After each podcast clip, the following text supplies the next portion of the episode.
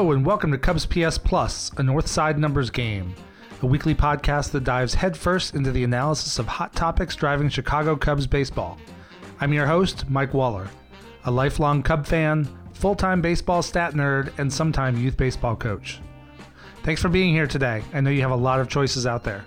You can find me on Twitter, Instagram, and TikTok, all at Cubs PS Plus, a spin on the baseball metric OPS Plus. If you can, please take 10 seconds and drop a rating or a review on Apple, Spotify, Pandora, Stitcher, or wherever it is you get your podcasts. If you've done that, I give you a huge thank you. Maybe you can share an episode with a friend. Just a few seconds on your end can help me get better and help other Cub fans find the show. I'd love to know what you want to know about Cubs baseball.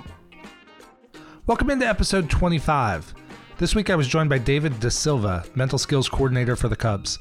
David talked me through the Cubs mental skills program, and we talked about how he tries to give players the tools they need to handle so many situations that come up the pressure of a big spot, the long mental grind of a season, and how to deal mentally with injuries. Come join us. Are you ready? I'm ready. Here, we go.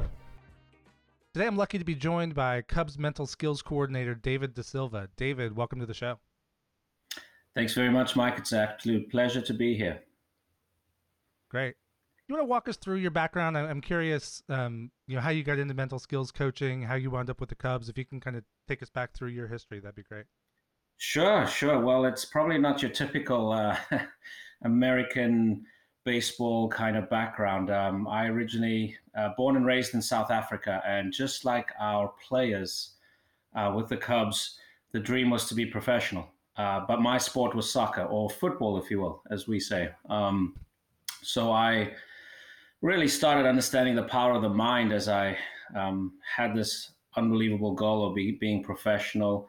I read a book at 14 years old that really talked about the mental game with our uh, South African cricket team, and it really opened my eyes out to to the power of the mind and all that's involved and the pressures and confidence and motivation. And obviously, we had no training before that. There was no coach that really talked about that. I also share with our players that I think a big reason why I do what I do is because I was never taught confidence. I was never taught how to handle pressure, and I think it's such an important piece. So I was really excited about it. I I had an attempt uh, a year. I say an attempt. It was a couple of months to a year in Portugal trying to be professional. I didn't make it, but I was very honored that one of my coaches back in South Africa uh, knew of a soccer scholarship in New Hampshire. So I ended up in New Hampshire College, uh, which now called Southern New Hampshire University. Played soccer, studied, and I, I did my, um, I did my bachelor's degree in psychology. Obviously, with the goal of of being a sports psychologist, maybe one day. Um, and so that those experiences really took me through playing and being a student athlete. Obviously, has its has its challenges. Um, then was very fortunate to go to Barry University in Miami and study um, sport and exercise psychology and do my master's. And in that time, I was really looking for practical experience. The program at Barry is wonderful. It allows you to work with athletes. So I was able to not just study, but get practical experience working with a range of different athletes. And that opened up uh, the possibility of going uh, to an internship at IMG Academy, Unfortunately, I didn't get that internship, but I got the next best thing, which was um, an internship at the Chris Evert Tennis Academy down in Boca Raton. And I was able to really, you know, to lead that program. There was no director then. So I was an intern, but I was able to secure a full time position at the end of that year. And then I was there for six years before I actually eventually led me to IMG Academy. Um, and IMG Academy is a multi-sport, um, very very highly scholastic program as well.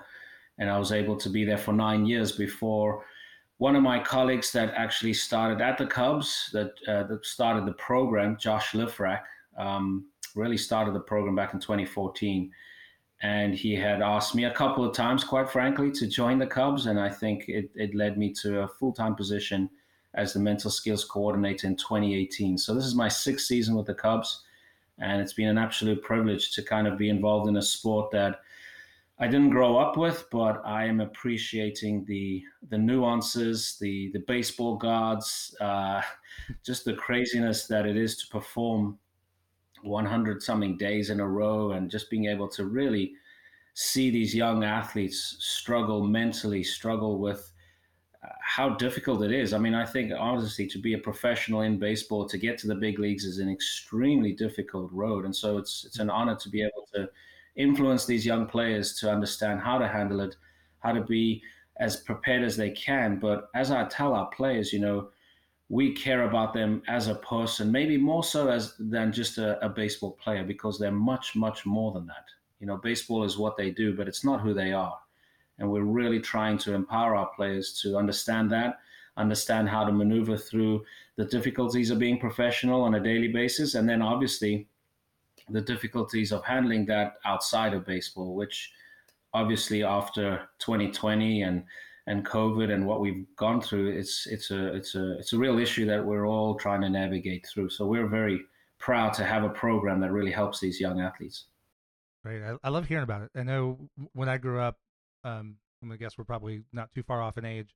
Um, when I grew up, play, I played baseball, played a little bit of football, and it was very much a just be tougher.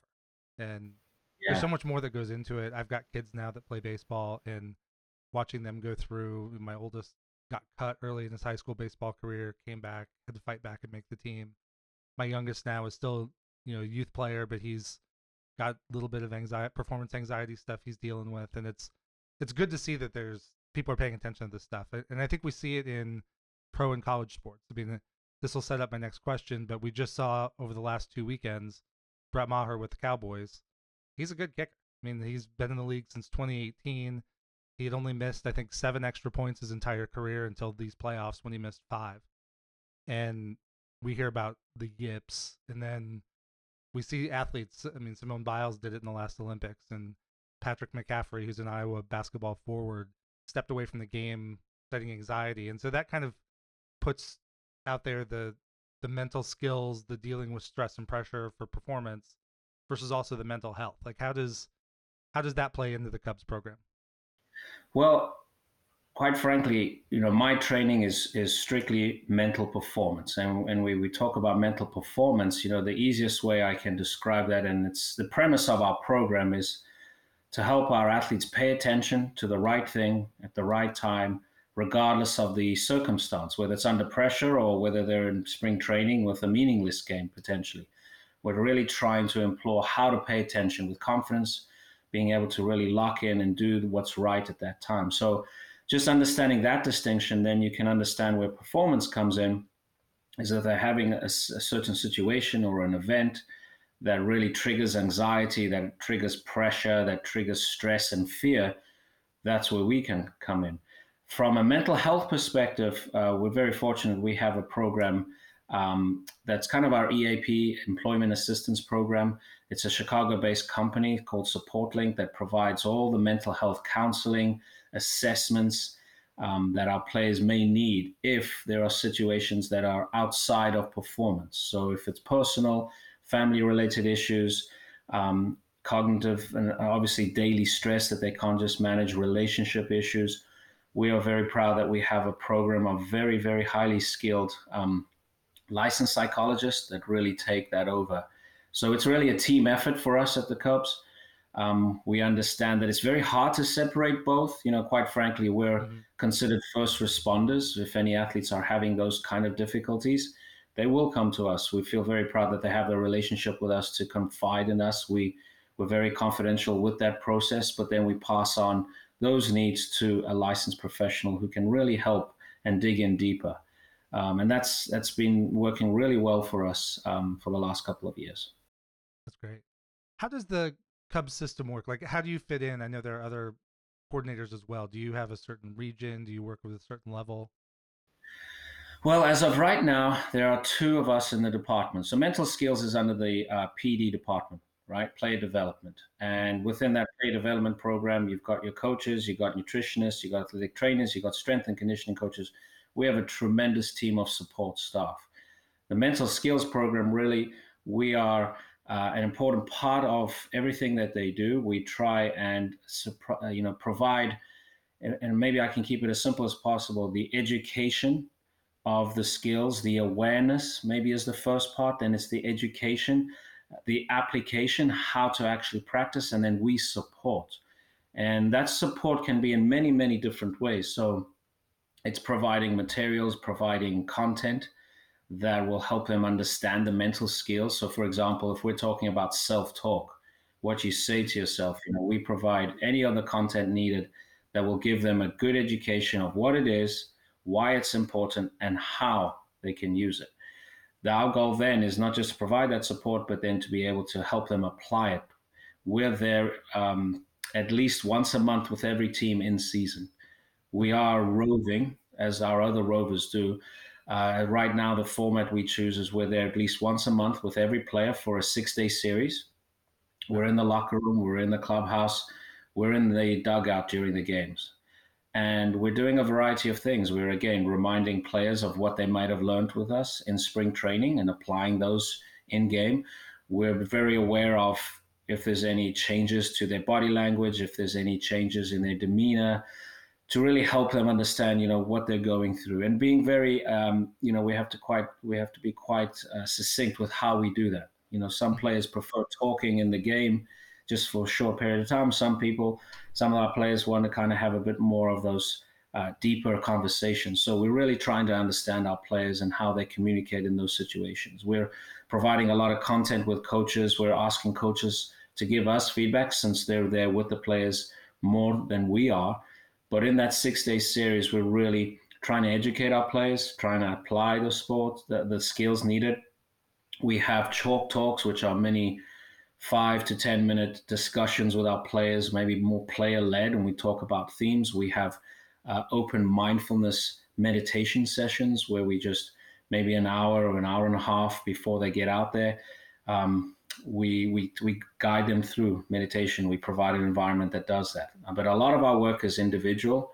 Um, in spring training, that might change. We do we try and do some group sessions and really lead some some big themes and big um, skills that they can learn. And obviously, as the level, you know, as players get up the levels, there's probably more reminders than the education piece. So we spend a lot of time, obviously, in the Dominican Republic and Arizona to give them education, but then we're there to kind of really support that through the through their evolution. And then our goal is obviously once they get into the big leagues, they have the foundation, they have the experiences because that's where the mental game, you know, you can talk about how to handle pressure, but unless you're on the mound and you're feeling it with the crowd, you're feeling it in that situation, you're a top prospect and you're not performing, that's where the best um, really education comes in through experience. But, you know, I think the learning from experience is extremely important. So that's where our role is as well, is to be there in the moment, really help them navigate through those difficult situations and, and really, again, going back to the premise is paying attention to the right thing at the right time, regardless of the situation. That could be for our 16 year old player in the Dominican, all the way up to our veterans in AAA, and obviously to get ready for that when they get to Wrigley. Yes. And you must have a lot of unique challenges in there. So when I had talked with Mark Weissman and he talked about some yes. of what you guys do in an earlier episode, but to see, you know, you start in the Dominican with their 16, which I think your your IMG experience must come in really handy there when you're dealing with those young talented athletes. Um, and then you get people who are rising through the system, and some who stagnate or they even fall back in the system. People coming off injuries as they get mm-hmm. older, trying to hang on to a career. You know, talk me through kind of dealing with those different age groups and, and different guys just being in different points in their career and not only that, different cultures and different That's perspectives and different attitudes, and diff, you know, it's it's it really is something that we we we and I will say we're not perfect at understanding a player at his point in his life and how he's managed that. A lot, a lot of our scouts do some excellent work understanding the family dynamics, which gives us a little bit of information because that influences them, especially as a 16 year old who's trying to learn about their identity, learn about who they are. Baseball's the only thing they've ever known, so having that kind of information really helps. I think at the end of the day, we are trying to create robust, trustful relationships with our players. And that comes through being honest, being open, having that dialogue, um, and being really help, helping our athletes when they need it most. But we're always, I think, the one theme that we're trying to push is being more proactive versus reactive. So to be more proactive, you have to be aware, you have to be educated on what situations will be difficult. You have to be able to anticipate what potential problems are. So we're really trying to be more proactive because once you're reactive, there's emotions, there's there's a, maybe a mental block because that person has failed many times in their career and they haven't succeeded, and it's really hard to get through that. So we try and provide all the necessary um, skills awareness, education, so that they can maneuver. But it really is about the relationships. It's the conversations. It's the conversations with the coaches, with the athletic trainers, with the strength and conditioning. Mark Weissman's awesome. He's got a great energy to him. He's he's got the he's got he's he's got the pulse on our players, um, and you can see that when you talk to him. He's also he's got the presence, obviously, as well. You know, he's a big man, and and and these players respect him. But you know, we, we really work with the the staff as much as we can. And quite frankly, we can work with them more to know what situations our players are going through so that when we do arrive at the ballpark for the game, the first game that in that series on Tuesday, we're already aware that, mate, there's some players that may be struggling. So we can kind of really work as a team and reinforce the same things. Um, but it's really learning about the players, developing those strong relationships where they open and honest with those conversations. Not always easy, especially in a as you can imagine, in a, in a clubhouse where there's other players around. So we try and really understand the environment. When we do speak to them, we stand, we understand, you know, how they best communicate. Um, but we're really trying to learn about them, and I think that's through conversation. That's through really going through those experiences and being there with them. I think after 2020, obviously, the virtual world really opened up a, a portal of communication it really was open, but it had it was a had to be right. And mm-hmm. I think there's nothing better than being there live with an athlete uh, and being present with them. Uh, and it's very difficult to always do that very well. I'm not saying it's impossible virtually, but I think it takes a process of time with those athletes. So there's so many nuances, you know, working with AAA players that have families, different obligations, different contract statuses, and how that affects their decisions. And just being that one step below the big, you know, the show, it's really getting into understanding what their challenges are and how we can support them. So we obviously encourage a, a social support system, whether it's their family, their colleagues, and really imploring them to to have all the resources available for them, have have the choices for them. You know, the one with our young players, we we we describe how we're almost like a, a carpenter who has a toolbox and in that toolbox, there are many different tools for many different uses. Mm-hmm. And so we're providing them a lot of tools so that when they go through the experiences, they can kind of simply use that tool. And we reinforce just how how often they should use it, when they should use it, and really being there in the moment as well to remind them to train them. Okay. When you have a top prospect, and I'll I'll just use mm-hmm. Brennen Davis as an example. You know, he was sure. shooting up through the Cubs system everybody kind of thought he would maybe make his appearance in Chicago last year. Had the back injury, the surgery, bit of a step back in the fall. It sounds like he's doing okay right now, and hopefully he'll be good to go in spring training. Sure. But when you see a, a prospect like that that has a major injury, Alexander Canario is going through it now as well. Do you does the program step in kind of extra with those guys to try to see how they're doing, kind of stay in touch with them through their rehab process? Exactly. That's that's one small part of it. I think uh, you know the relationship that we we've had with those players before they even get injured is also extremely important.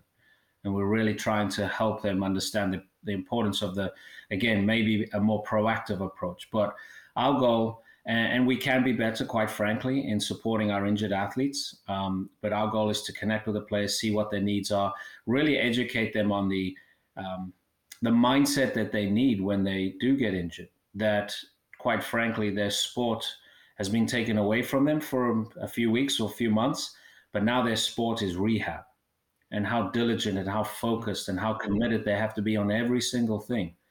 We're consistently reminding of that. We have individual conversations when they're um, in Mesa. We really try and uh, encourage that daily, weekly dialogue. And again, it's a team approach, being able to talk to our athletic trainers, our strength and conditioning coaches, I think a big challenge as well that we're finding as well is what they do outside of their time in the complex in Mesa. So being able to really give them the encouragement, the advice they need to maybe pick up a hobby. to maybe do something because they could be a lot of our players maybe go back to the hotel and they're they're in the hotel for the rest of the day. That's maybe not a, the most mentally healthy uh, prospect for them, right? The most important option. So we really try and we we have a we provide them with books. If there's a book that they'd like, um, we encourage them to get books. We send them videos. So we're really trying to support them with any of their needs. And someone like Brennen Davis, you know, he carries himself like a big leaguer which is tremendous. He has a mindset that he is going to be in the show. And that's a great kind of student and athlete to work with. Sometimes with those athletes, it's knowing when to slow it down and not to push so hard. And I think that's the case. That's human nature when you're really trying to reach an unbelievably difficult goal and you're very gun ho. You're really trying to manage that expectation of themselves. You're trying to understand the process of rehabilitation. You're trying to educate them that this is a tremendous time to work on their mental skills and to strengthen them even more.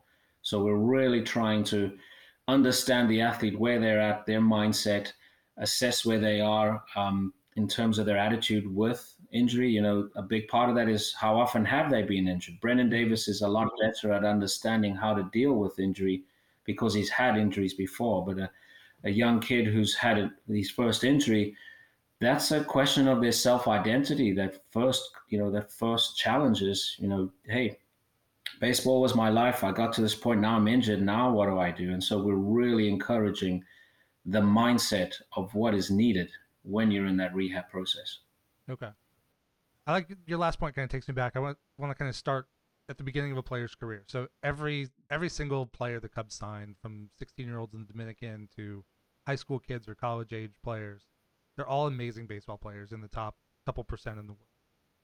How do you guys work with them in the beginning to set reasonable expectations? I'm, I'm sure they all see themselves as heading for the show, mm-hmm. probably super fast. You know, not, but, but then they could wind up spending seven years, eight years in the minor leagues, and for those 16 year old kids, they can spend eight years in the minors and still come up at a young 24. Sure, sure. I think the easiest response to that is education helping them understand. We do it with honesty, we do it with care, we do it with non judgment, but they need to understand the difficult process of getting to the show. Last season, there was a Dominican player that says, I'm going to be in the big leagues in four years. And when you hear that from a player that obviously very young with that attitude, you want to encourage that mindset, but you also need to really help them understand the process. So we try and really avoid talking about the outcome and we talk about the process. And I think the Cubs do a tremendous job in breaking down a player's development into meaningful goals that are done. Metrics, obviously, we all know baseball is a very metric driven, data driven sport. And so they're aware of their evolution, and we're trying to educate them on the steps needed to do that. So a lot of time for us is being very honest with their chances of being successful very direct in what is needed and educating them, providing them with the skills and the knowledge and the awareness of what is needed.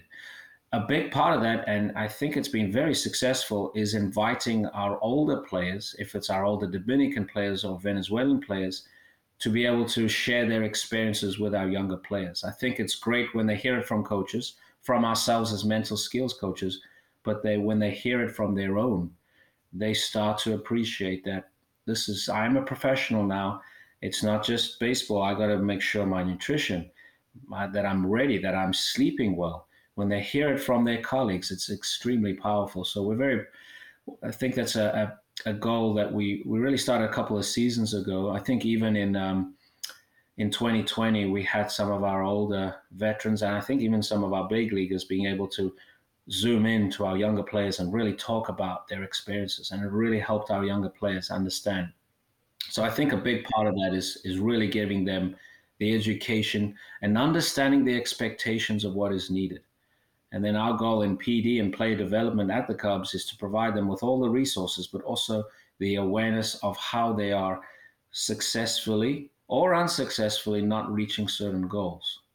And that's an evolution of time that you cannot rush that you that you have to understand. You know, it's very rare for baseball players to for, to go straight from the DR all the way to the big leagues in a couple of years. And so those kind of players, it's really just examining and understanding their expectations and their mindset and educating them, supporting them. Um, and really kind of it's it's a, a difficult journey, but it's one where quite frankly we have to be open and honest with these players for them to understand the difficulty of what is ahead. Yeah, I have a question too about um, as you're working with these players, what tends to be the biggest hurdle for young player? Is it the the daily attention and concentration that's required in this space? Is it is it the expectations? Like, what do you tend to see as the kind of the biggest breakthrough you wind up having with young players? I think for them, it's understanding the discipline to commit to being professional that not everyone has. You know, everyone wants the goal, everyone sees the show, and that is exactly the the ultimate goal. But it's the daily grind, and I think our players have a difficult time understanding exactly what that means. They've done things their way uh, with the help of maybe their coaches in the past, but it's really understanding how that daily discipline, the time schedule, the routine is needed. Because quite frankly, it is about pressure, handling pressure. At the end of the day, maybe the greater theme is how they handle the pressure of committing to the daily grind, having success in small or big ways to give them a chance to get to the next level and then to the next. And that is a lot of pressure on a daily basis. It's a grind. It's very, very difficult, but it's really helping them appreciate the discipline and the and the and the and the love of the craft. I think that's what we try and really help with the mental skill program is to not think about the outcome only. It's the process. The journey is more rewarding the journey is where you spend more time. You can dream about the big leagues every day, and yes, you should, but it's what you're doing today, now, in the present moment, which is why mindfulness meditation training is so important for us. We want our players to appreciate being present, committing to that block of time. It could be 15 minutes of in, in the cage. They can't think about the next two hours after that of their, you know, their their game they're going to have it's committing to that cage work for the 15 minutes. And when they're done with that, it's the next item on the agenda. Being able to give them that present minded focus, to be able to focus uh, and, and, be present is, is an extremely difficult uh, skill that our athletes have to work on. But once we find that players can understand that, and, and what's a wonderful thing that it comes out of that is our players learn to be to be very grateful their gratitude increases. You know, our older players in AAA and AA, it's wonderful to see they're really just committed to being focused on the present and they actually are more thankful for those opportunities. That journey to get to double A, to triple A is very difficult too. And they're just so grateful for having that chance to work every day. That's a great indication that these players are appreciating that journey, their craft. You've got to love your craft. It can't be about your outcomes. It can't only be about data. Data is a window into how you're doing. Data is a window into your improvement. If they're worried about that, it takes away from the present. So we're really keeping them. Um, as Ken Ravizza, one of the one of our former um, major leagues um, mental skills coaches, used to say, "Be where your feet are." And I hmm. think every day our players can stay in that mindset they tend to evolve and succeed, not just with their sport, but with life as well. So, how do you teach that, or how do you how do you get a player to focus on? Sure. Well, again, it's education and awareness. It starts with education awareness. So, for us, um, being present such a general topic, but I think a core component of that it's mindfulness meditation we have six foundational skills that we teach, and mindfulness meditation is a core piece of that. Now, to be quite honest, it's a very difficult skill, and a lot of our players find it very challenging. Mindfulness can be done in different ways. You know, we encourage our players when they walk down the dugout, be mindful, feel your feet, feel the bat. When they're in the national anthem and they're standing in line, focus on their breath. There are so many great informal ways to practice that. But the greater context of it is when they get into on, onto the mound, right, or they get into the box, they're truly staying present and and and being uh, focused on what is happening at that time. They cannot think about a couple of pitches before their last at bat, The pitchers can't think about, you know, the second inning when they walked a couple of guys, really locking in with what they're doing. But it starts with that education and awareness. We teach the skill of that through mindfulness meditation, which could be focusing on the breath. There's many forms of doing that we encourage. And then it's really giving them the opportunity to to go through experiences, go through failure, and learning from it. So we're really trying to encourage them. How aware were they in competition, right? We talk about one thing we want to introduce in the near future is knowing what their number is, m- meaning what's their intensity from zero to 10, 10 being super, super excited, energetic, off the wall, to zero being almost comatose. Every player has a certain number that they operate best in. So once a player understands their number, they can kind of learn what is needed in their own ways to get to that number to perform at their best way. So that's a way to really pay attention because we they come into the dugout and an example of this could be, hey, what's your number? And we're just asking them to now check in with their bodies, check in with their mental state. All right, I should be at a seven right now. I'm at a five. Now that creates that internal reflection period, and then we're then have the skills to kind of get them to pump up, to fire themselves up, or to slow down, whatever the case may be. Okay. And to use a couple examples that fans will be aware of. So, with that number example, like a Kyle Hendricks probably is going to operate typically yeah. lower end of the scale. Sure. But Christopher Morel is probably more that seven, eight, nine. As yeah, that is extremely important, and that's a very individual thing that we. And that's that's again going back to our conversations with each player, giving them the awareness we agree there's no fundamental cookie cutter approach mm. to any of our mental skills that we teach. It's really understanding what works best for them. As I mentioned before, that carpenter analogy, there's a toolbox. There's certain tools that will work better for certain players, and there's others that will work best for others. So we don't force our players to have to do mindfulness meditation. They're doing it in their own way and they don't even realize it. But we're really encouraging them to understand what works best for them, and we're supporting them with all the resources needed, and not just in mental skills, but in all the departments. They do it in their own ways, in their different ways. Um, and I think it's a wonderful journey for players to have that reflection, that awareness, and then it's really being able to be ready for that situation. Okay. Now, it, it's part of that grind. Imagine, well, I know just in lower levels of baseball, there's there's such a routine to the game. There's such a day to day approach. You've got your cage work, you've got your bullpens, all that stuff.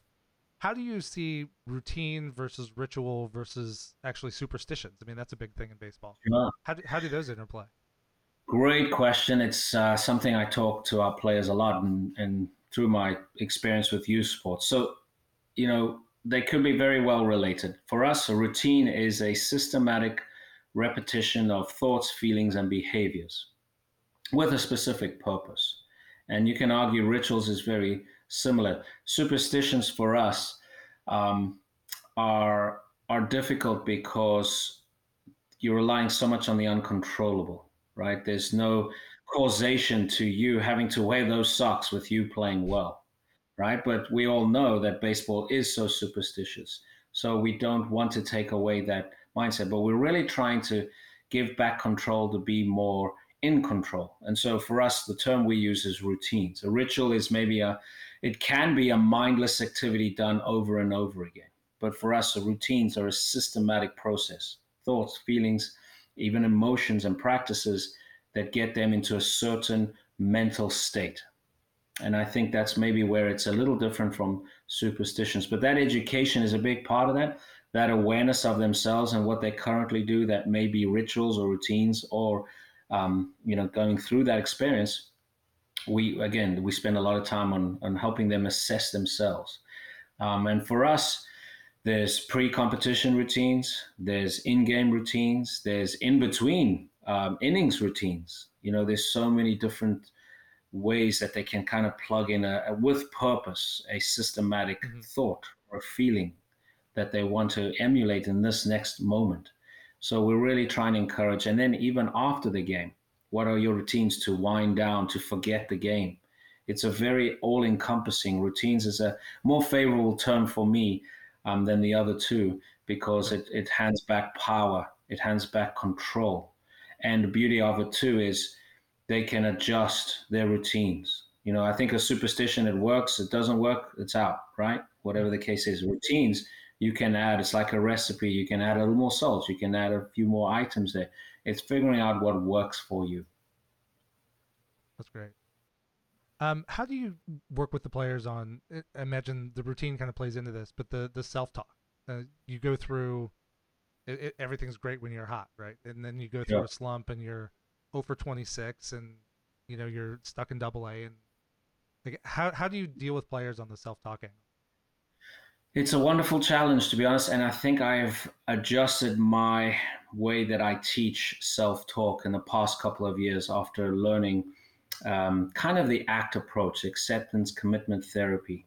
Um, and some really, really good books by Dr. Russell Harris on the subject, all really all encompassing, but it really talked about self talk. So, you know, when I went to grad school, it was all about positive self talk. It's gonna any negative self talk, it's gonna do it. And then obviously, when you're struggling with it, you got to block it, you got to reframe it, and those strategies can work 100%. But over the last couple of years, I've really tried to encourage our players to understand the difference between helpful and hurtful self talk because the fact is, negative self talk can be positive, can be helpful, right? When you're really being critical on yourself and you're not wearing rose colored glasses all the time and you're critical that can wake you up to make adjustments in your habits and your and your changes. Mm-hmm. with positive self-talk it can also be negative because you're wearing those you know rose rose tinted glasses. You're you're not hiding the truth you're hiding the truth in many ways you think that all these things are going to work out if you just think positively and there's power to that.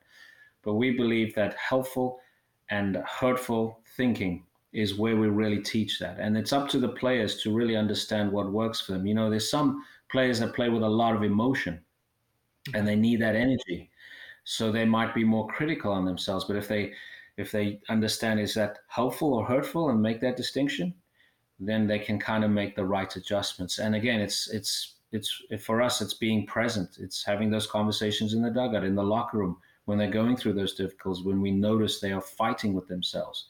Again, it's the education, being able to support them in that moment, and then for them essentially what we're trying to do is help them coach themselves. We're trying to coach ourselves out of a job in some ways because we're trying to get them to be their own mental coach and to handle everything. So self-talk is is uh, you can go into the weeds of a lot of ways, but we're really trying to get them to appreciate, you know, it's not always a polarized thing. You know, it can be helpful, hurtful. There's sometimes in the middle, but it's being aware, emotionally stable to understand that the thoughts they have in their head you know your thoughts are just thoughts and not to hold too much onto them not to judge them so much and and believe they are fact. It's just a voice in your head. And we had a great colleague of ours uh, a couple of years ago bob tewksbury and he talked about uh, the little man in your head which is that voice in your head that might say you're not good enough. You're not what are you doing? You're not getting better and it's being able to quieten that little man and i think that educating our players on helpful versus hurtful and not judging what you think as the fact, the do all and be all, it really helps our players to take more control again of of of, of the situation and of what they can do in that situation. Okay. Does that play into different people have different opinions? What are your thoughts on visualization? Is that something you guys teach? Yes, it's again one of our fundamental skills. We believe visualization slash imagery you know it's referred to as mental rehearsal. We're always doing it whether we know it or not. You know if you think about tomorrow you're probably imagining something in your head of an event tomorrow. It's a picture maybe not so much words. And that's a fundamental tool for any athlete at any level. You know it's so it's got so much value to it. You can look in the past and look at one of your outings whether it's on video and a lot of our players can see that video but then they can imagine how they would have done something different. Maybe it's that swing, maybe it's that one pitch and that high leverage situation. So we can kind of encourage them to look back at their performance. We can encourage them to use imagery to be in the present and stay present and imagine themselves in a calm, serene environment an hour before they get out in the most high pressure situation and be able to feel that balanced state. We can help them look into the future with imagery and plan and strategize their responses in high leverage situations in difficult moments. So we're really trying to encourage that skill as another tool in the toolbox. But quite frankly, I think imagery is probably one of the more powerful tools. And you know, I'm, I'm sure this is the case for many other sports as well, because it is so dynamic, so many great uses to it, and it's free. It's pretty much easy. If you have a mind, you can use imagery. You can imagine yourself on Mars right now. There is no limit to the power of imagery. Right.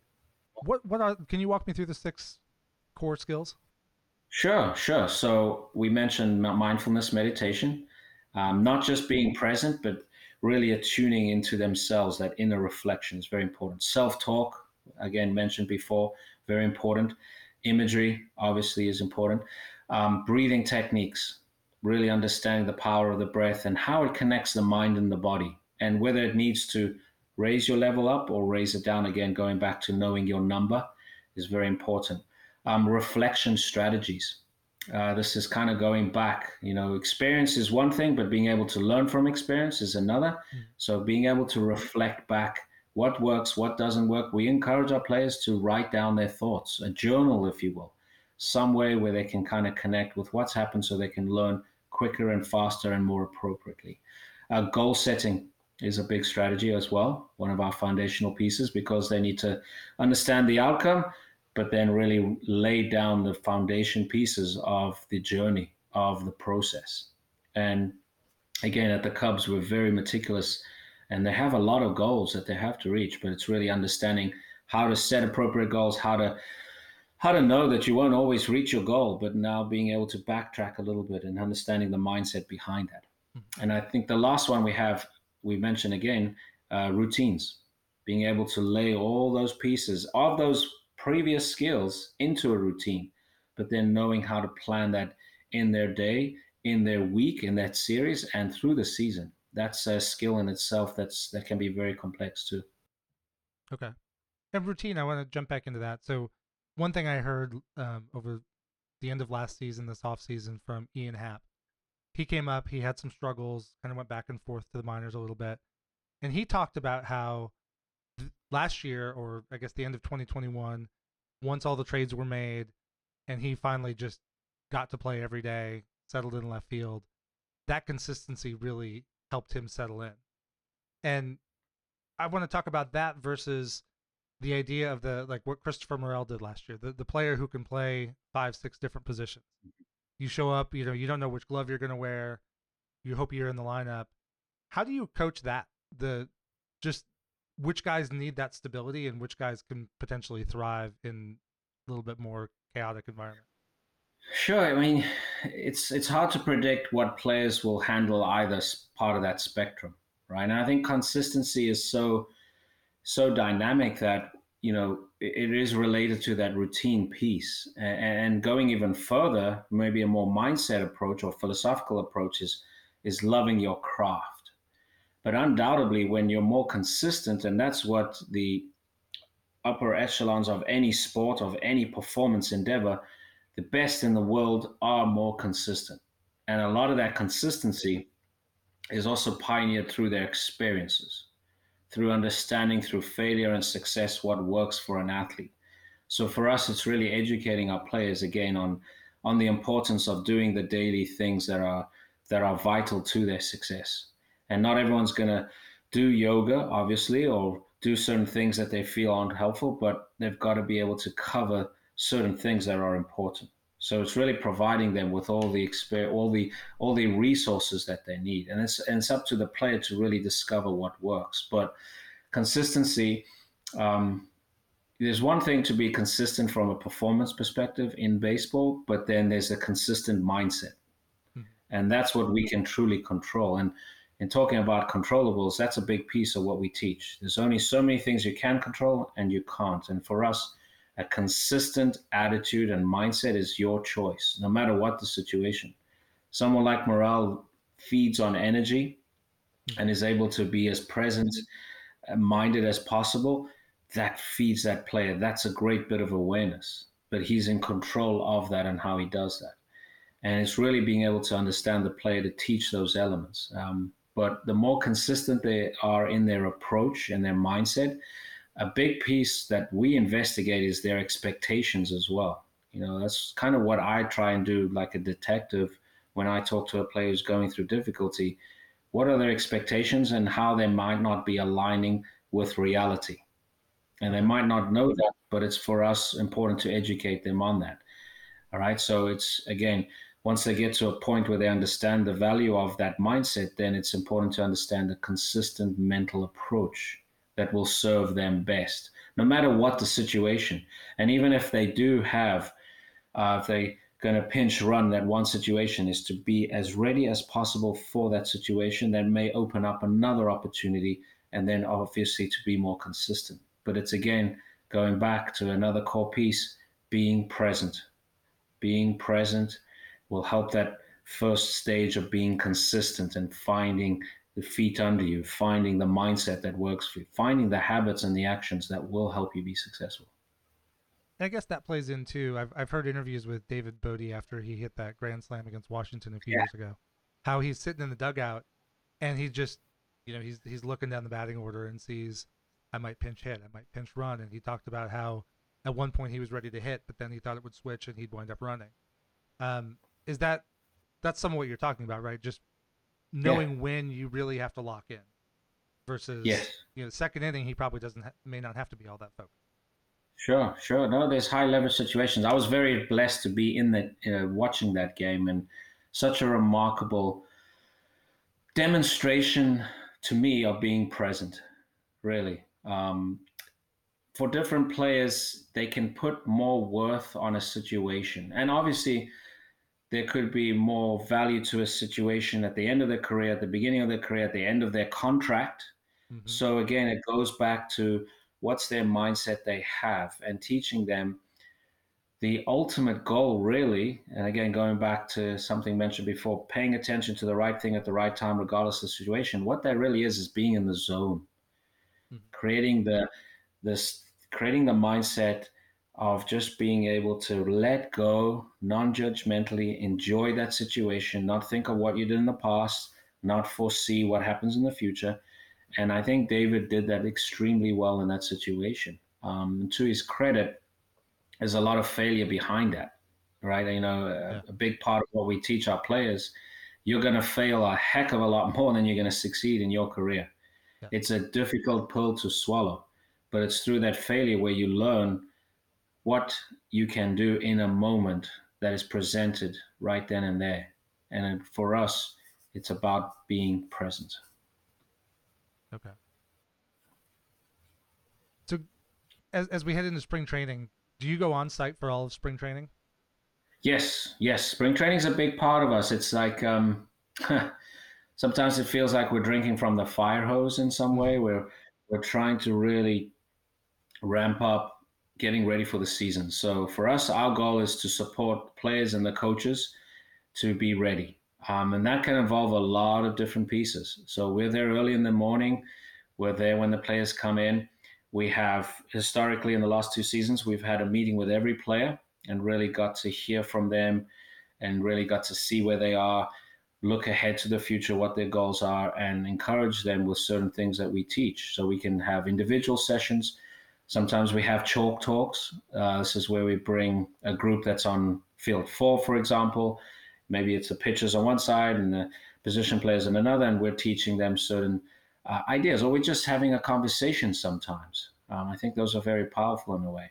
We have open mindfulness meditation times where any player that wants to, we sometimes we go in the field, sometimes we sit on the balcony and watch the sun rise, um, just a, as a way to kind of get that mental gear kind of for the day.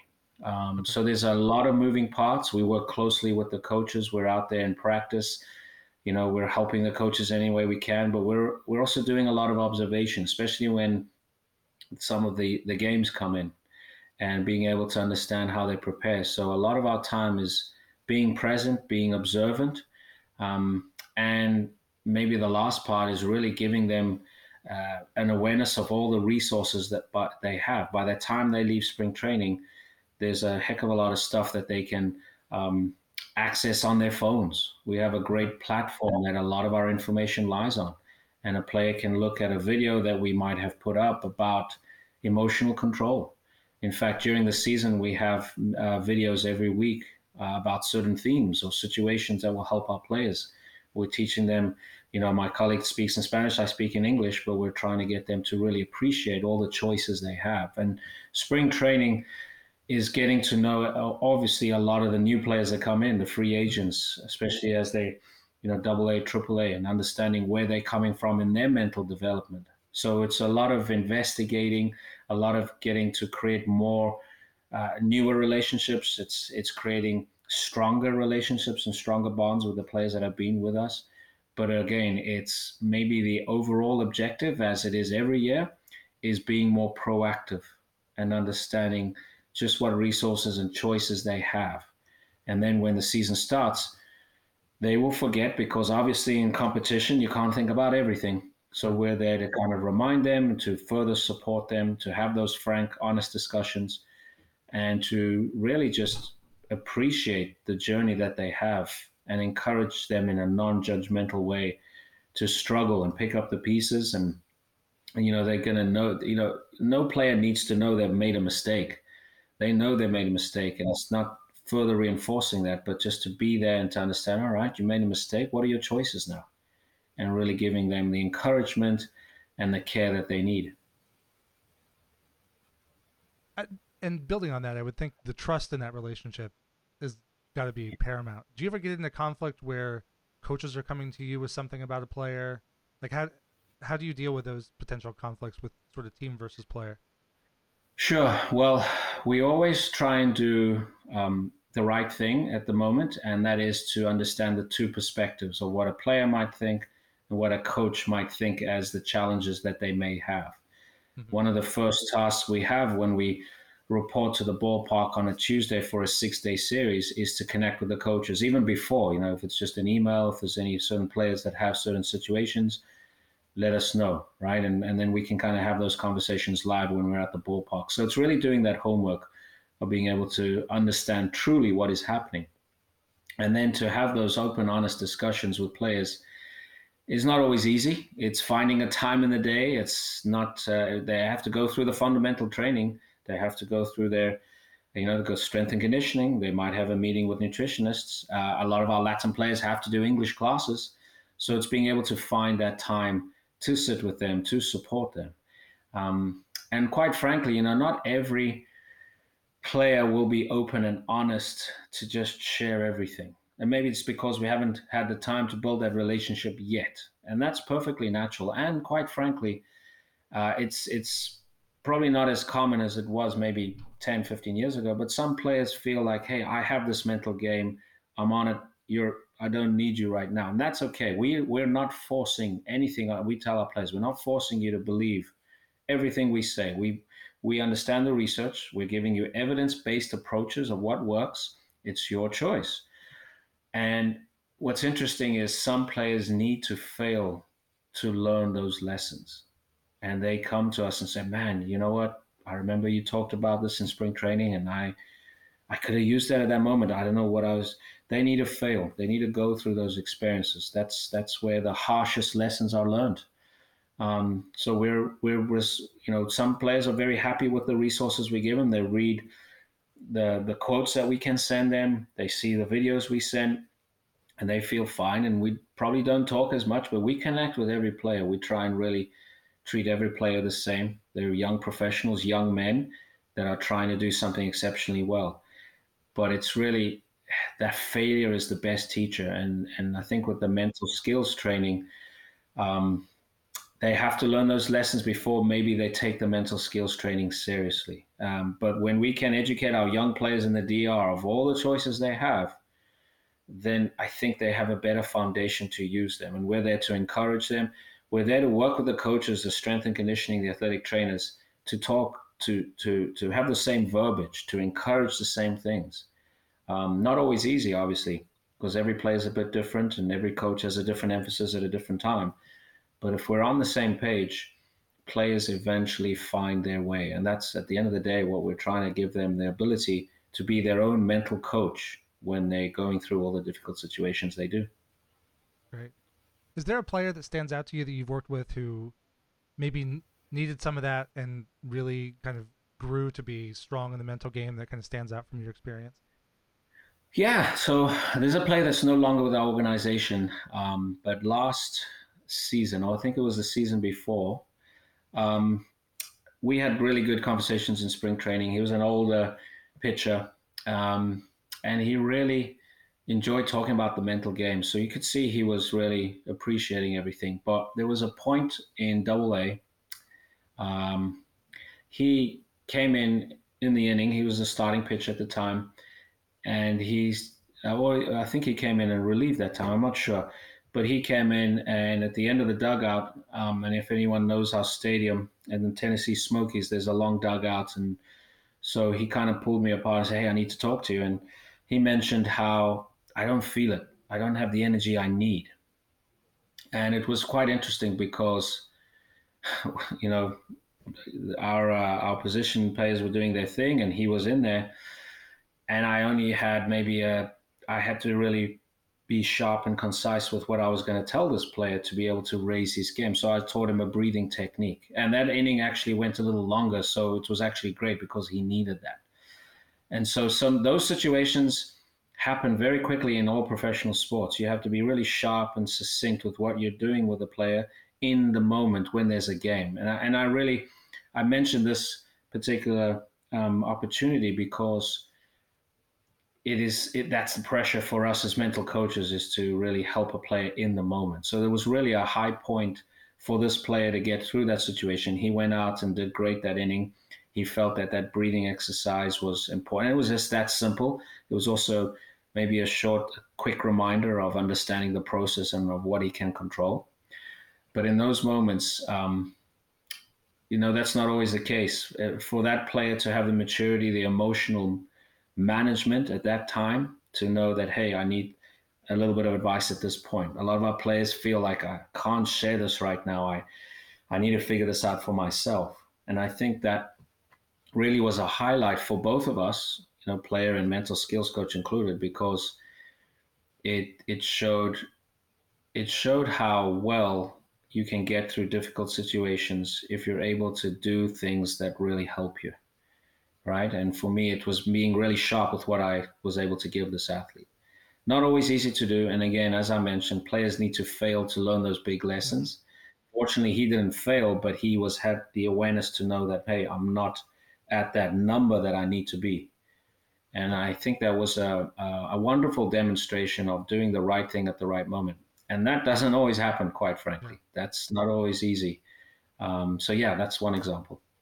Well, that takes me back to the skills, too. So, one thing I learned as a young player if you can feel what you did wrong, you can fix it. And if, if you don't feel it, you have no idea, no awareness on what to fix.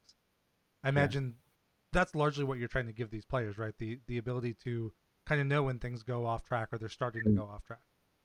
Yeah, no, of course, and and but feelings can be deceiving and emotions as well. So, you know, I kind of battle with this. You have to feel good to play good, uh, or you have to look good to play good. And I think when we put a judgment on a feeling or even a thought or an emotion, we're kind of narrowing the options and the choice of control we have. Okay. But that's exactly the point that we're trying to do is we're trying to create the awareness that, hey, you might feel those butterflies in the stomach. For us, to be honest, just to take that situation, um, we're trying to teach them that those butterflies in the stomach, one, it's normal, but two, it's an opportunity. You can feel that nerve, those nervousness as as a fear, as something you want to avoid, or you can change that perception to, hey, this is awesome. I'm in a situation we teach pref- pressure is is is a privilege. It's an honor to have that in the situation. So now we're trying to get the player to feel those butterflies, that nerve, that stress, and change that mindset to, hey, this is an opportunity. This is a challenge instead of a threat, something negative. And it's a perceptual thing. But again, it goes back to non judgmentally appreciating what they feel, what they think, and having a choice that that doesn't have to stay that way if it's not helping them that there are things that they can do to adjust, to think, to behave, and then kind of find their space to be the best that they can be and to hit that grand slam like David Bote did in that situation, to be able to create the conditions to give yourself the best chances to succeed. That's kind of where we try and employ our players. You know, winning obviously is the result, is the objective. We're not going to lie about that. Sport fundamentally is about that. But for us, our philosophy to be able to do that well is to create the conditions to give yourself the best chances to be able to win. You know, if you're if we hear a player, my goal is to win, you know what, I kind of take some time to kind of teach that player, well, okay, winning is not totally in your control, not 100%. percent. We're trying to encourage them, create the conditions to give yourself the best chances because as we know in baseball, and I believe baseball is probably the most unpredictable sport there is, anything can happen you know, and it's it's just such a wonderful sport for me to see that. But because there's so many factors towards winning, truly winning, you can't spend time on everything. You can't control everything, and there's a lot of perfectionists out there that want to do that. Mm-hmm. But it's giving them the awareness, the education, and support to be able to do that the best way they know how. That's great. Well, David, I want to thank you for your time today. Um, can people find you on social media? Are, are you out there? Yes, yes, please. Um, I'm on all platforms. I think my Twitter is at David da Silva 99, um, and that also is my uh, LinkedIn uh, account. Oh, sorry, my LinkedIn, my um, Instagram account. You're more than welcome. I, I tend to post quotes on a daily basis and and really just try and encourage um, the mindsets that you know the approach that your mind is a powerful weapon um, but yeah, if anyone is interested in, in learning more, um, please, it's it's it's an absolute honor to be part of an organization that values mental skills training and mental health. And I think it's just a remarkable project for every person in the Chicago Cubs to help these players succeed at a high level and the players themselves. It's it's it's really a wonderful journey. Great. Well, thank you so much for your time today. No, thank you. Appreciate it. I want to thank David one more time for coming on the podcast, and thank you for listening. I hope you enjoyed this one. If you liked what you heard, or maybe especially if you didn't, please drop a rating and a review wherever it is you get your podcasts, or tell a friend about the show. It only takes a few seconds for you, but it's great feedback to help me improve and it helps other Cub fans find the show. You can find me on Twitter, Instagram, and TikTok, all at Cubs PS Plus. This is Mike Waller, host of the Cubs PS Plus podcast. Every day with Cubs baseball or talking about Cubs baseball is a great day. Go Cubs!